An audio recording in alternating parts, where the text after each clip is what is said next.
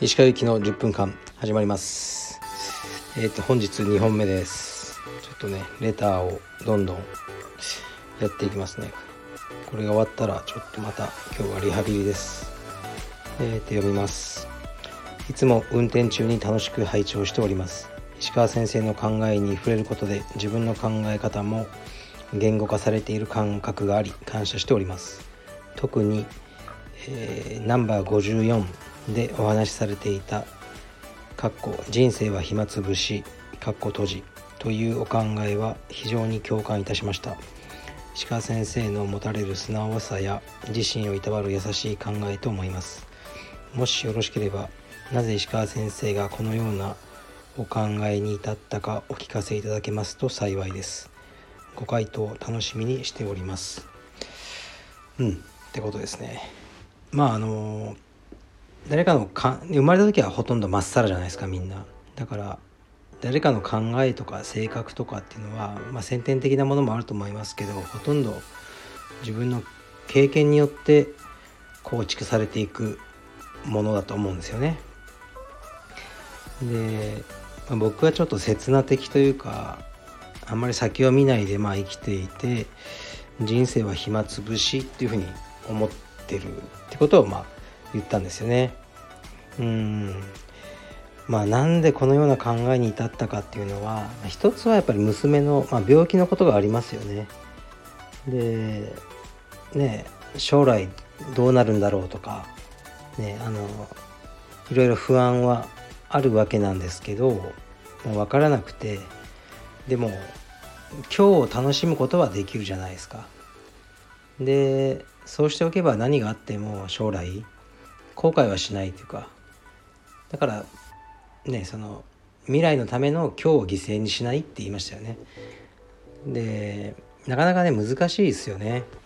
かといって毎日遊んでてねもう勉強もしなくていいよ何々もしなくていいよただ遊べってそれだとね良くないとは思ってるんですがなんかね将来偉い人になるために今ねやりたくない勉強をねしなさいっていう風なあの心境には僕はなれなくてまあ彼女と遊べるうちは楽しく毎日遊んでその毎日が続いていけばいいなと思ってるって感じですね。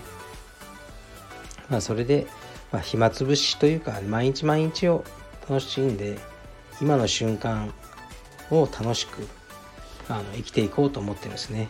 で暇つぶしと思っちゃえばなんかこう誰かとすごい揉めたりするのもバカらしいことだし暇つぶしなんだから暇つぶしは楽しい方がいいじゃないですか。だから充実もそうで、ね、よくあの何のためにやってるのとか、ね、あのそういう言い方をされる人もいると思うんですけどまあ楽しいからやってるんだよと。うん、その瞬間スイープした瞬間のあの気持ちよさあるじゃないですか。それを追い求めてやってるっていうそういう考えでいいと思いますね。何のためとかどうどうなりたいのとかはあまりないなって感じですね。だからすごく楽ですよそういうふうに考えた方が。うん、でもねあの将来のために、ね、今苦労して頑張るっていうのも否定はしないですけどねうちのスタッフとか見てるとなんか毎日楽しんでると思いますよ。将来のために苦しんでるっていう感じはしないからまあいいんじゃないかなと思いますね。はい。じゃあ次いきます。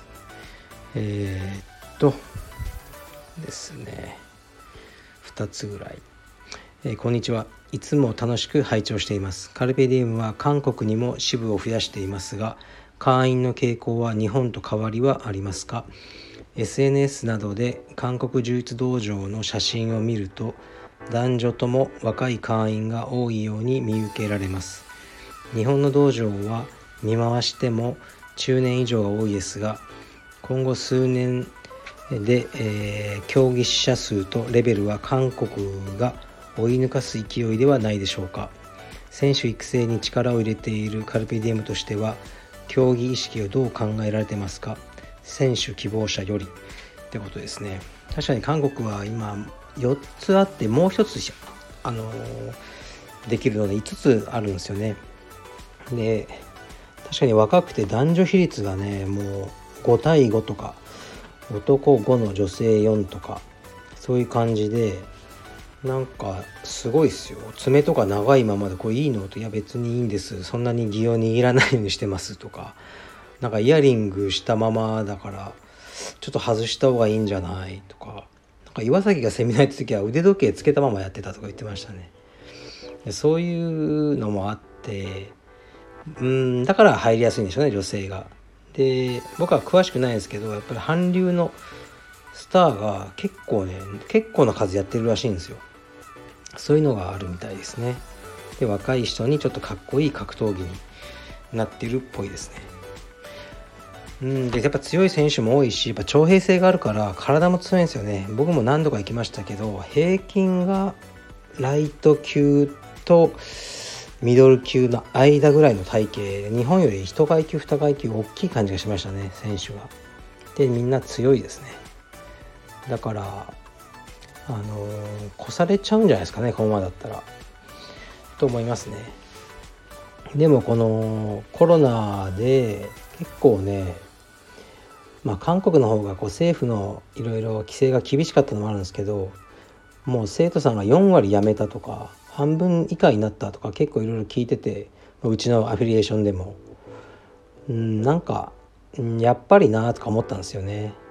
そういうねその韓流スターとか好きとか言ってやってる人はやめちゃいますよね。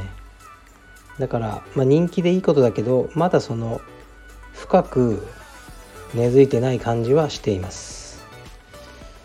で一方やっぱ日本はあのーあんまり辞めてないんですよね会員さん。本当に。これすごいことで。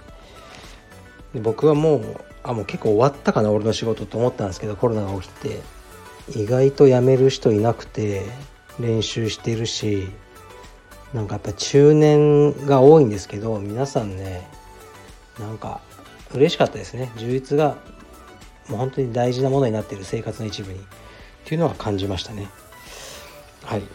だからねまあ韓国もね5つぐらいあるから計画としてはねうちのスタッフと韓国のね強いスタッフを合同でね練習させたりは考えてますね。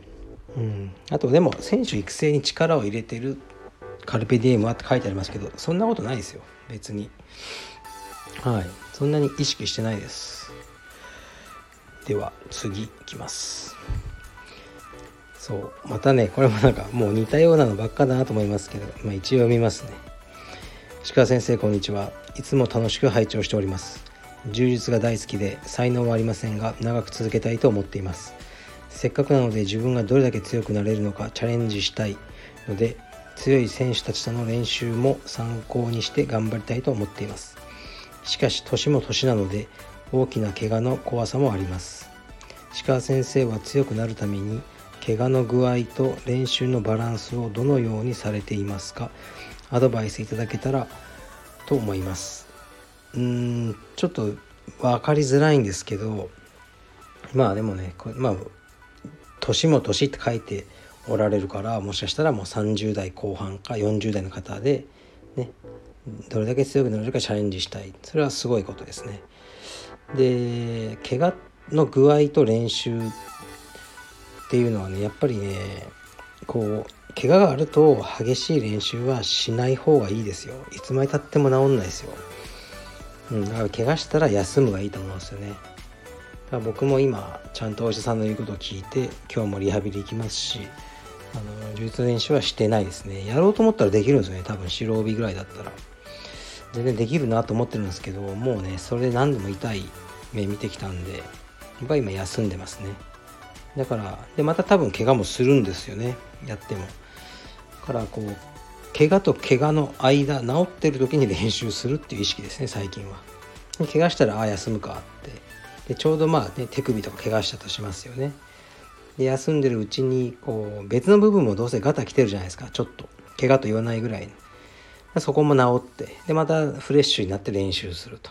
で練習してる時はすごい感謝してますよ。あ今怪我なく練習できてる。今日はすごい幸せだなと思いながら練習して、怪我したらああまたしちゃったな。じゃあ休むか。もうその繰り返しですね。で怪我する前のケアがいいですよ。あの針とか大体怪我するとこ決まってるから腰とかですよね。そういうのはもう怪我する前にケアしておいてあのよく寝ると。それぐらいしかあの僕のうん僕がお答えできることはないですかね。だから怪我をねあまり恐れちゃっても強くもなれないので練習して怪我したら休むと。その繰り返しが僕らの充実人生だと思います。はい。じゃあ頑張ってリハビリ行ってきます。失礼します。